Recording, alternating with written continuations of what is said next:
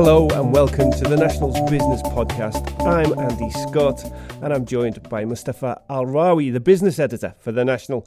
Today we're talking about all things aquatic. Maybe not all things, we might be actually be talking about a few trains as well. But we're going to start on the water.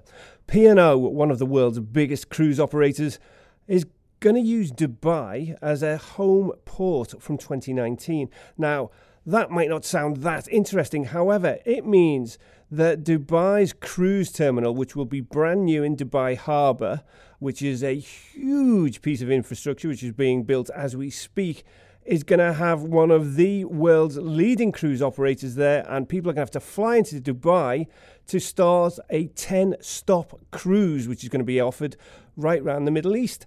Um, of course, Abu Dhabi has been pushing for a lot of the cruise business as well, a lot of the MALs operating links with the cruise terminals to get visitors uh, from the cruise lines into the MALs. And it's becoming a, an increasingly important part of the tourism business. Um, I think this is a significant move on, uh, on Dubai's port. Well, it's interesting that you've got another global cruise operator deciding to base out of Dubai. Certainly, they're building it uh, up, the infrastructure for cruise ships and all kinds of marine uh, commerce, if you like, particularly on the tourism front. And it seems to be that Dubai realizes if it can be strong in every aspect of tourism, then that allows it to be all year round um, in terms of a destination. When, you know, maybe 20 years ago, 15 years ago, even 10 years ago, Dubai was very much seen as a winter sun destination. But when you're cruising and you're cruising around the region, then it allows the, even though there is a cruise season, it still allows you to have more people during your peak months and then be able to cater in the off peak to other kinds of visitors as well. So it brings people in all year round in different ways. I totally agree with you, but I think what what's more important is the, the just the, the the size of the infrastructure that is needed to cater to these these ships. I mean, they're massive. Uh, the, um, the the world's biggest cruise line has just been delivered. I don't think that will be arriving anytime soon. That's generally based uh, uh, around the Mediterranean. Uh, however, the fact is, Dubai is backing itself with this huge Dubai harbour investment. Uh, it's going to have a cruise uh, terminal which can take 6,000 people a day.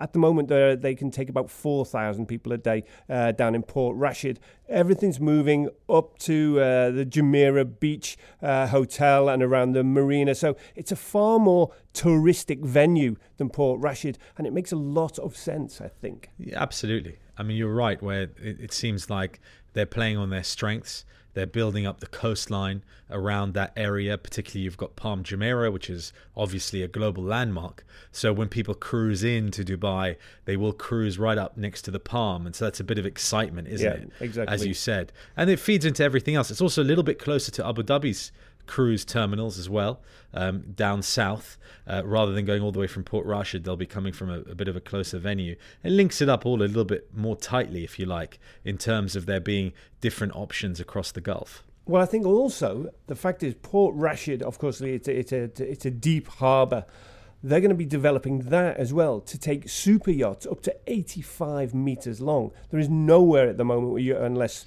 you're possibly part of the royal family, where you can park anything of such a similar stature. So Dubai is positioning itself as a place for the super rich as well. People with 85 meter boats generally tend to be. Um, at the higher end, I think. Yeah, I, well, it's interesting because you can build it, but the super wealthy are very demanding, and there's a reason why they dock in Monte Carlo and uh, you know yep. Capri yep. and places like that. It's because of what's on offer in Monte Carlo and Capri and places like that, Marbella and Ibiza. Is Dubai able to offer and you know the wider Gulf the same sights and and color uh, that these guys are going to get there? No, it's not. But, because I mean, the fact is you can't change the geography. But what it does say is for those, as I say, super rich, uh, what is it? Philip Green owns three super yachts. The super super rich own more than one super yacht, and why not? I mean, you know, Dubai is a destination. Got to be one in the top ten in the world now of, of people who who visit and in headlines around the world. So therefore, I think, um, yeah, they, they're making a statement. And there's also Bulgari Island which is going to have um, 50 berths, which can take 50 meter yachts. and Bulgari Island is uh, a, a very. I, I will never get to see it. I don't think.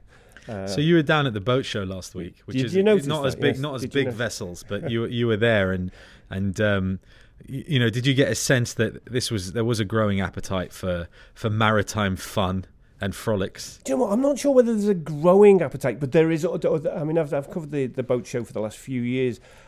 There's always an appetite for people to look. They they are beautiful. These boats. I mean, they are the, they are the most. Um, they are they are the epitome of luxury because most people. eh, This is just excess money. People have beautiful homes. They have beautiful cars. They have beautiful second homes. A yacht is something beyond that again. So you, therefore, you haven't heard the old cliche that you only enjoy two days on your own Uh, yacht: the day you buy it and the day you sell it. That's was true. that was that the feeling? Were there a lot of people no, trying to get do- rid of it? Do you know that? Do you know what? I heard quite the opposite. I heard that people who own yachts, when they come to sell their yacht, they're selling it for a bigger yacht. That's what, that's what I was told. They said that size really does matter when you own a yacht. There's because also a- there's also another one. I think this is from Bernie Ecclestone. Never sign a deal on someone else's yacht because, yes, because it's not going to go well for you. yes. But did you notice any anyone making sort of frantic signatures while you were down Well, there? I, I, tell you, I, as I, I did a video, as I'm sure you saw, which was uh, me going around the 155 foot super yacht by Gulfcraft, and they sold while I was there one of their 135 yacht, uh, 135 foot yachts, and that's in the region of 20 million dollars. I mean, yeah, there are, there were people there who they weren't just browsing; they had the checkbooks out, so therefore it was worthwhile for Gulfcraft to show up. Also, while I was there, I, I took a, a trip on Jalboot, uh, Jalboot's new venture. Jalboot, um, they operate the tourist catamarans, which they designed, by the way. They launched in 2013. They're from Abu Dhabi. They go all around the islands here, into the mangroves. They stop at Abu Dhabi Mall and Emirates Palace. And they've, they've extended their offerings now. They don't just put her around. They actually take you, they drop people off, they pick you up, they have you at lunch, you have high tea. Uh, it's, you know, it's, it's, it's well thought out. But they've now moved into the retail of boats. And they've signed up with a Dutch company called Wajer. Um, and so I took a trip on the Wajer 38, an amazing bit of machinery. They call Looks it the beautiful. Yeah, they call it the Bentley of the sea. Uh, it's beautifully, beautifully finished. It's all wood finish, Yes. right? Like a Riva, which Yeah, is the, yes. sort of the last Bentley of the sea. Yes, and that's their their main competitor. But uh, Riva, while they're sort of mass produced, um, Wajer only make twenty five a year. So you it's a, really are part of an exclusive club. Um, it's it, and they have got a Wajer 55 as well. Uh, the, the the Wajer 38 will cost you uh, three million dirhams. The Wajer 55 will cost you probably double that. Um, but it's well worth having a look. If he, if anyone gets the chance of seeing what a Wajer 38 looks like, get onto YouTube, have a look. They're beautiful. Yeah, I mean, I, I saw your video, and the guy was trying to sell you on how quiet it was. It says, you know, if you're if you're going to take a boat ride between Abu Dhabi and Dubai, this is the vessel to do it on. It's very quiet. Was it quiet? Hey, Well, I, I, listen, I'm very rarely on boats speeding around the palm, so I don't know how how loud they are normally. I could hear him. He was he had a he had a Dutch accent. He spoke like that, so uh, you know I, I was I could understand. So you didn't him. understand him, is what you're saying. But was uh, anybody when you were riding on it? Was anyone driving up behind you in their other boat, flashing their lights, trying to get you to move out the uh, way? well, we did actually go into the palm one, so we were chased out by the coast guard. But anyway, let's let's move on. My my travel my travails at the boat show were wonderful, and uh, by the way, uh, there is a video available online. Have a look in the national uh, business section.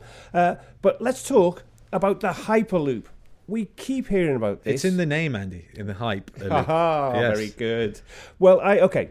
We heard about it one well, about eighteen months ago. Well, this is the super duper. I'm, I'm going to call it a train, but it's not actually a train. It's a it's a tunnel or an enclosed A pipeline. pipe. A yeah? pipeline, I think it's It travels up to twelve hundred kilometers an hour, and they're talking about linking the whole of the GCC up with it.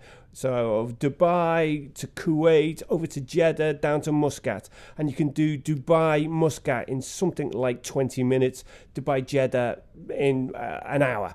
The fact is, though, what is the need for that? What is the need? How many people travel to Kuwait from Dubai? Is the feasibility of the business plan likely enough to, to, to get this to go ahead? I mean, we're talking about launching it in 2021. Well, they're not the only ones, and this is Hyperloop One, which are the guys who kind of tied up with Dubai to explore this technology. And they're they're out in the California desert building a, a model replica to test the feasibility. Nevada, not Nevada, sorry, Yeah, forgive me, yeah. west near the west coast. Yeah. Uh, so basically, we don't know how viable it is. And actually, there's been quite a bit of criticism saying that this is all good in theory, but in practice, it just won't work. So we don't know. It's one of those technologies that until they actually build a live scale uh, version of it. We're not going to be able to tell. Plus, what is the effect on you when you're traveling, sort of frictionless travel in a vacuum, in a kind of pod, being pinged around like those old style mail systems that Yes. offices used to have, right? Yes. Or even even in a you know in a pipeline, I think in an oil pipeline they can send things around uh, like that very very fast. But we have to explore these technologies. But are we That's for certain. but are we just hyping something which is a pipe dream here? And that's not a pun. That's not it? that's not always a bad thing. I mean, uh, because we have to be ambitious and we have to explore this R and D and this technology. We don't know where it will lead us. But you ask, is there a need? Yes, of course there's a need. I mean, Emirates and Etihad and Qatar Airways might disagree and say, "Oh, you must fly." Yes. But then you know we've um, you know in the last few months we've seen other companies not quite as technologically advanced, but like GI Aviation, for example, who say that there is a lot of demand for interregional Ah, travel right, yes. uh, propeller planes, and they're saying, you know, people need the convenience, they need to travel faster, they can't just use scheduled flights. So, on that level, people are saying there's demand, and we're saying that actually on a mass, this is a mass transport level, the transport system they're talking about with Hyperloop. That's that's why people are like, is it really real? I think if we said this is for the super rich, everyone would be like, okay, fine, I can imagine, you know, the the, the billionaires pinging up and down Zayed Road in a in a giant tube. But when we say mass transport, immediately we kind of think, can it be possible? We haven't had a train yet between the Emirates, No. right? Can which, we? Which again makes Yeah. you think, really? But, but isn't technology designed to cut through these things? Like we'll give you an example of Africa. It's not quite the same, but um, in Africa they have problems with infrastructure in terms of comms. But then when mobile happened, they leapfrogged yeah. uh, some of the difficulties and were able to uh, interconnect whole communities because mobile didn't require the same kind of build that, that old school communication infrastructure required. No, you, you you are right, but I mean, I think it just sounds so futuristic. It sounds so unlikely that it, the the it's financially viable that it does just become the sort of. I, I, I'm not, I don't know if we're writing a comic when I'm writing. Oh, and I haven't actually written about it, but when when I'm reading about it, I'm thinking, is this? Yeah, Yeah. what what is the? Well, how reality? much will the tickets be, right? I mean, Exactly, you'd, I think, mean- you'd think, like, if the government came out and said, "Look, we'll subsidize this. It doesn't matter what it costs. It's important to do it, and and we'll run it at a loss." Then you might start to say, "Okay, fine, I believe it." Right? Yeah, But nobody's yeah. come out and said that yet. Perhaps because there is nothing to to stake their claim on yet. Maybe it has to be a little way, ways down the road. But Dubai, what Dubai, and, and there's also another company, another one pushing Hyperloop technology in Abu Dhabi, looking for Abu Dhabi in that lane. I think what UAE is saying is that okay, let's look into this. We're not going to say no. We're going to be open-minded because we actually it costs us nothing, right? No, well, it's sort there must be some investments from this side of the street, mustn't there? Well, in relative terms, costing them nothing to explore it. Yeah. I mean, this is all just feasibility at this stage. It's all proof of concept that well, we're they were, talking well, about. apparently they're looking for the to get the regulations in place by 2018. Yeah. I mean that. I mean, if when governments start maybe uh, putting legislation in place, that's when you start. You'll to think- regulate Hyperloop much quicker than you regulate any drone to, re- Yes. regulation because that's just so difficult to police. yeah, that's You true. know, the Hyperloop isn't moving anywhere; it's fixed. Yeah, you know, yeah. wh- yeah, while- no, I see your point, but I still, I well, okay. Look, I, I, I- I just thought we should d- discuss how fictional hyperloop All right, I've got a question for you then. All right. What's going to come first?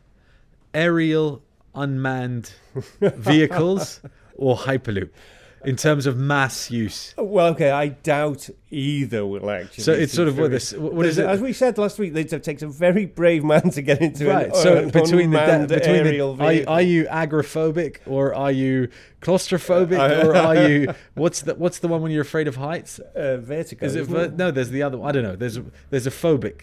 Is there? Is there? Yeah, yeah, yeah. There's another one. So it depends. Choose your poison if you like. Yeah, well, I, I put me down for all three if that's if it keeps me out of any unmanned drone. I think on that note, we'll leave it there, Mustafa. Uh, I hope you enjoyed that, and I hope you all tune in next week.